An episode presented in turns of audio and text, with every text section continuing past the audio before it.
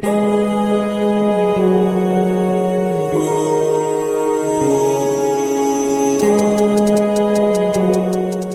du mehr Selbstvertrauen im Leben haben? Oder willst du mehr Erfolg und wirklich frei sein? Dann bist du hier richtig. Herzlich willkommen zu Rock Your Potential, der Ich-Podcast. Zu finden im Internet unter rockyourpotential.com. Willkommen zu der Sprint im Düsenjet. Dies, liebe Hörer, ist eine Doppelfolge. Das heißt, ihr hört zwei Teile mit demselben Titelnamen.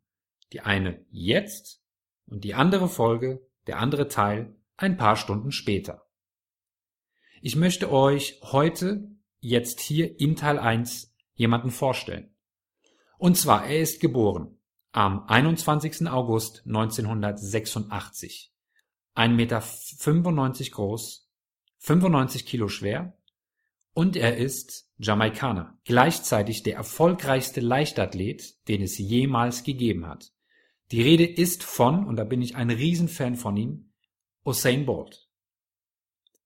Usain Bolt ist achtfacher Weltmeister, mehrfacher Olympiasieger, hat 2008 in Peking Gold geholt, und zwar im 100 Meter Lauf, im 200 Meter Lauf und in der 4x100 Meter Staffel. Vier Jahre später, 2012 in London, hat er wieder drei Goldmedaillen gewonnen. Und zwar in den exakt drei identischen Disziplinen wie vier Jahre zuvor. Und so eine Art der Titelverteidigung hat es bis dato noch nie gegeben. Und was hinzukommt ist, dass er in diesen drei Disziplinen auch noch die Weltrekordzeiten innehat. Also, wie ich finde, eine unglaubliche Karriere und ist somit natürlich nicht umsonst der schnellste Sprinter der Welt. Sich mal zu überlegen, alleine drei Goldmedaillen in den drei schnellsten Disziplinen der Leichtathletik vier Jahre später zu verteidigen. Vier Jahre später, wo er älter geworden ist, wo die Konkurrenz jünger geworden ist, und doch ist er jedem davongelaufen. Warum und wie ist sowas möglich?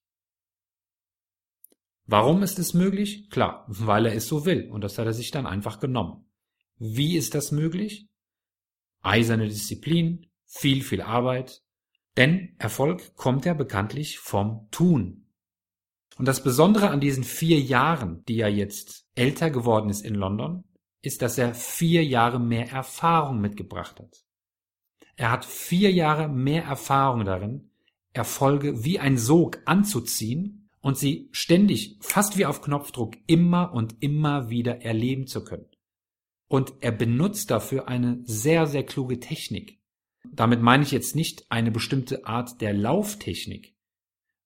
Dazu, um diese Technik zu beschreiben, muss ich kurz mal ausholen für eine kleine Vorgeschichte. Ich habe mir zur Vorbereitung dieser Folge, die ich jetzt gerade spreche, mal ein paar Interviews im Vorfeld angeschaut. Auf YouTube mal ein bisschen rumgegoogelt. Mir ist dann aufgefallen zum Stichwort Finale der Horn. Ja, jeder Fußballinteressierte kennt natürlich das Ergebnis. Champions League Finale 2012 in München, als der FC Bayern München gegen FC Chelsea im Elfmeterschießen verlor. Und in diesen Interviews, die ich mir nochmal angeschaut habe, kommt eines immer wieder klar hervor. Nämlich, dass die Spieler, wenn sie im Interview gefragt werden, schon in der Vorrunde immer wieder vom Finale der Horm sprechen. Interessanterweise hat die sportliche Leitung des FC Bayern, das war ein paar Wochen nach dem verlorenen Finale, quasi zugegeben, dass man immer nur über das Finale selbst gesprochen hat im Vorfeld. Das heißt, dieses ganz große Bild, nämlich den Champions League Sieg, nicht gesehen oder wenn gesehen, dann nicht kommuniziert hat. Die Mannschaft hat sich quasi im Kopf limitiert. Sie hat sich somit eine Grenze gesetzt, nämlich die Grenze, nur bis zum Finale zu kommen. Unterbewusst ist das das Limit. Man könnte also meinen, dass jetzt die Mannschaft ich will nicht sagen, dass sie sich selbst klein gemacht hat, aber sie hat sich bescheiden zurückgehalten und nur dieses Minimalziel, nämlich Finale d'Ahorm, als das ganz große ausgegeben.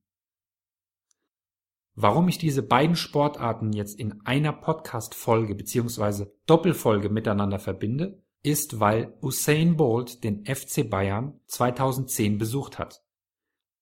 Das heißt, das war die Zeit nach seinem Triumph in Peking und bevor der FC Bayern dieses besagte Finale verloren hatte. Die Mannschaft hätte hier eines klar von ihm lernen können. Und zwar etwas, was, wie ich sage, kein anderer so perfekt beherrscht.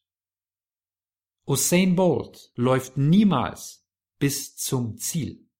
Für ihn gibt es das Wort bis nicht. Er läuft nicht bis zum Ziel, er läuft durch das Ziel. Das heißt, er läuft über die Ziellinie hinaus und nicht, dass er an ihr endet. Das muss man jetzt natürlich im übertragenen Sinne verstehen, denn es ist natürlich klar, dass er bei Ende der 100 Meter Strecke keine Vollbremsung ablegt und dann mitten auf der Linie stehen bleibt. Nein, was ich damit sagen will, ist, er schafft sich ein sogenanntes Momentum. Das heißt, er läuft sich in einen Rausch, in einen Siegesrausch. Und dieses Gefühl, diese Emotion, wenn er jetzt die Ziellinie überschritten hat, das transportiert er, diese Power, dieses Strahlen, dieses Jubeln der Menge, diese gesamte Energie, das transportiert er in den nächsten Wettkampf. Beim nächsten Wettkampf, immerhin hat er drei Goldmedaillen geholt, ähm, ist er von seiner Energie, von seiner Körpersprache auf einem ganz anderen Level als seine Mitstreiter. Und nachdem er quasi all seine Disziplinen gewonnen hat, hat er vier Jahre später genau dasselbe wiederholt.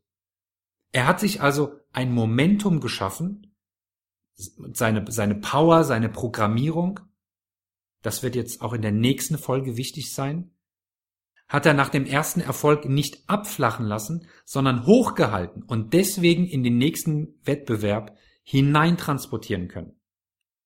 Und dieses Schaffen eines Momentums hat für den FC Bayern 2012 nicht funktioniert. Sie haben es nicht übernommen. Sie haben es nicht übernommen, weil sie sich limitiert haben. Deswegen sind sie dreimal Zweiter geworden. Aber auch genau aus dem Grund, weil sie daraus gelernt haben, haben sie sich dieses Momentum aufbauen können, so dass sie im Jahr drauf das Triple holen. Merkt ihr, was da für eine Verknüpfung herrscht? Und wer von euch will wissen, wie er das für sich ebenfalls schaffen kann, sich von einem Erfolg zum nächsten tragen zu lassen, so dass dieses Momentum für euch arbeitet? Seid gespannt auf den zweiten Teil von Der Sprint im Düsenjet. Wenn ihr diese Folge jetzt hört und auf den zweiten Teil wartet, spätestens in ein paar Stunden ist er online, dann könnt ihr ihn runterladen. Ich sage jetzt schon mal Danke fürs Zuhören. Wenn dir diese Folge gefallen hat und dir auch die vorigen wertvolle Impulse gegeben haben, dann freue ich mich auf eine kurze Bewertung mit Rezension bei iTunes. Und wenn du auf den Abonnieren-Button klickst, dann bekommst du alle Folgen automatisch nach Veröffentlichung völlig kostenlos. Und für deine Hilfe sage ich Danke. Denke immer daran, wer immer tut, was er schon kann, bleibt immer das, was er schon ist. Bis zum nächsten Mal. 爆芽儿开